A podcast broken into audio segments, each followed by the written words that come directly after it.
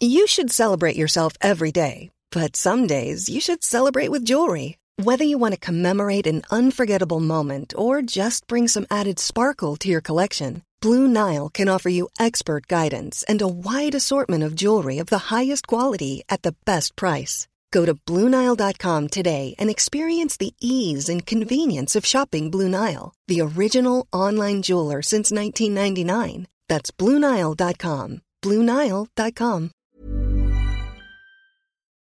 Dear listeners, good morning and welcome to Comme d'Archi, the podcast that opens the doors to the fascinating world of architecture. For newcomers, let me introduce myself. I'm the spokesperson of Anne-Charlotte Despont, P H D in History of Architecture, published author, head of a communication and development agency based in Paris, France, dedicated to architecture. Let's meet every week to discuss culture and architecture with specialists and learn how to look at projects through a context and diversity lens. Thank you for being with me today, and now it's time for talent. Bienvenue dans Comme d'Archi.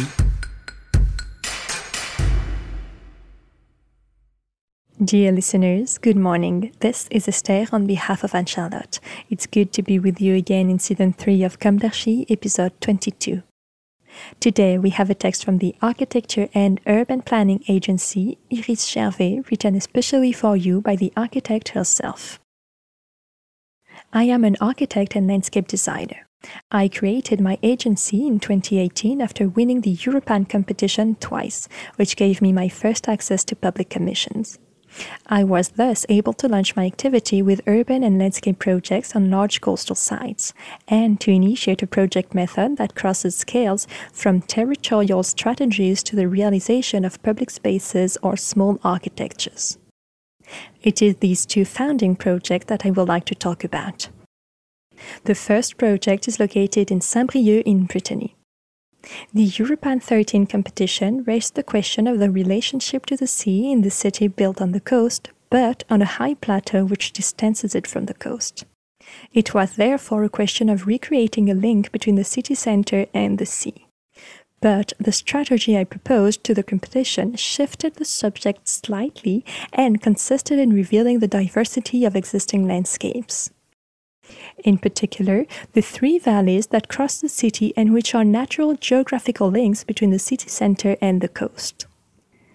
These valleys are forgotten landscapes. In the last century, they were used extensively. They were cultivated, grazed, exploited for their rock, et cetera. Then they were gradually abandoned. The vegetation grew and the landscapes closed in. The closure of these landscapes was accompanied by a form of amnesia of these natural resources in the heart of the city. The project aimed above all to make these landscapes visible, thanks to the clearing of the hillsides, which will allow the inhabitants to reinvest them as spaces for walking, sport, leisure.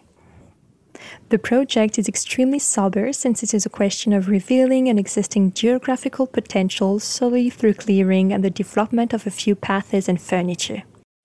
However, its scope is very great in terms of well-being for the inhabitants since it brings the great landscape back to the very heart of the dense city. A clearing plan was set up immediately after the competition with the city's services.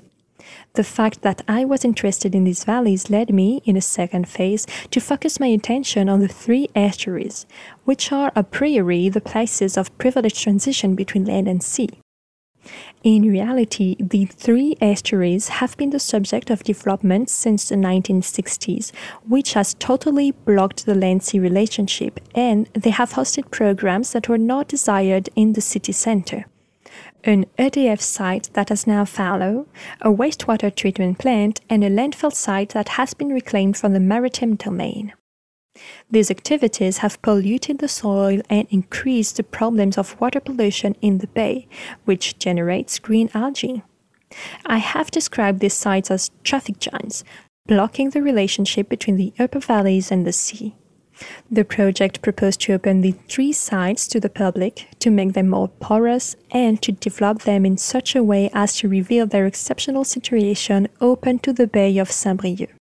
The European competition revealed the major environmental issues raised by these sites. Following the competition, the city entrusted me with the task of producing a guide plan for the public spaces in the city centre. The study perimeter was therefore narrowed down around the historic centre, while always seeking to create links with the valleys and the port.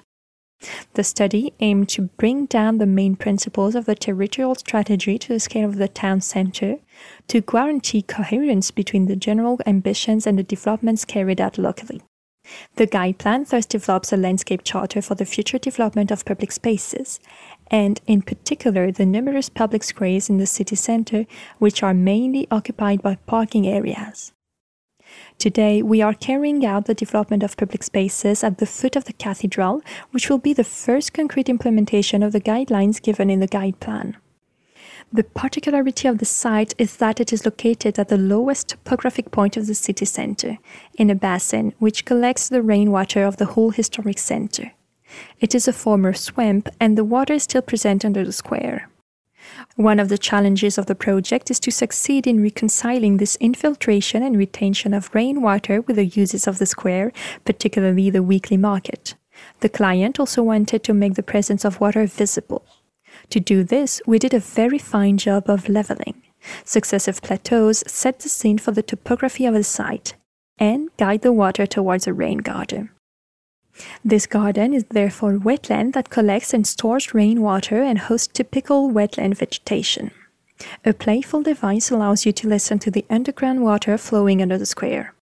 Around the cathedral, the ground forms a large mineral carpet, which sets the scene for the monument and makes it possible to host the market and various events.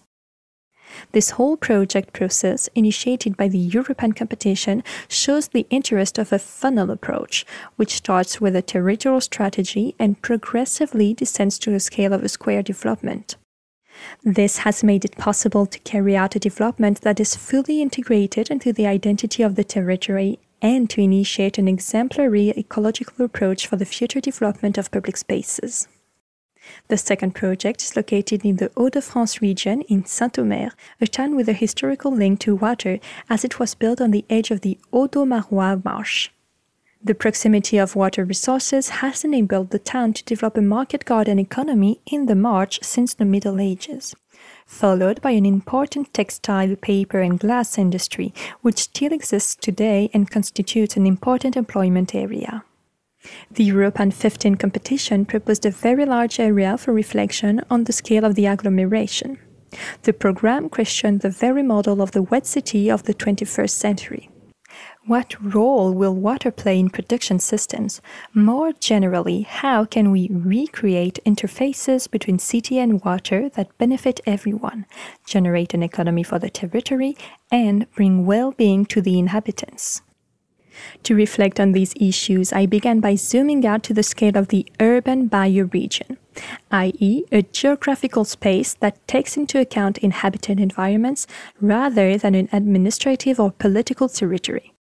This scale of observation makes it possible to make the link between the logics of natural geography and human geography, and to grasp the climatic issues to which the territory is exposed. The marsh is located on a boulder, that is land that has been progressively drained by man by building a vast network of canals down to the sea. This ingenious system is now undermined by rising water levels. The marsh is at risk of flooding, and progressive salinization is transforming the natural environment. The project proposes the creation of two large park systems, one to the north of the city, at the interface between the city and the marsh, the other to the south of the city, at the interface between the city and the hillsides. The first has been described as a hydroproductive park, as it is a wetland park built around the canal, which can be used as a flood expansion zone.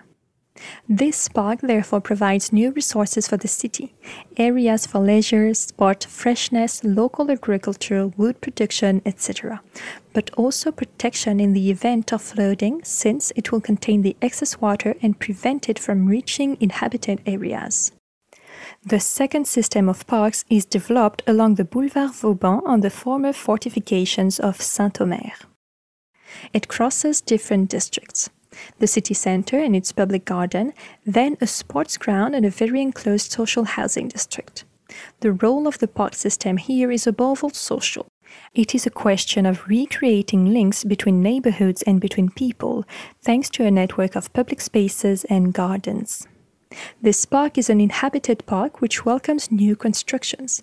It allows for the requalification of neglected spaces and the construction of new housing without further urban sprawl. The two park systems developed in the project therefore prefigure climatic mutations. One composes an evolving landscape capable of accommodating flooding. The other reveals the historical layout of the old fortifications and accommodates denser urban forms. Following the competition, the agglomeration entrusted me with a study to develop a new district on a wasteland located next to the station. This land, located between the railway tracks and the canal, is at the interface between the city and the marsh. It is part of the first hydroproductive park system. Part of the site is slightly elevated thanks to an infrastructure embankment built with a railway. This area is above water and will be the site of a new bioclimatic residential and business district. The part of the site that could be flooded from time to time will be home to a public park with a skate park open to the banks of the canal. At the same time, we are currently conducting a study on the desilting of public spaces in the city centre. This is another way of thinking about the place of water in the city, not from the angle of the risk of flooding, but from that of the climate in the city. Indeed, a better integration of the water cycle in a city aims to fight against the phenomenon of urban heat islands. The permeability of the soil allows water to infiltrate, to recharge the water table and to hydrate the soil, which can then support new vegetation, which is more favorable to the well-being of the inhabitants and to the quality of life in the city. Dear listeners, thank you for tuning in. Let's meet again next week for a new Comme d'Archi in English. And until then, take care of yourselves. Goodbye.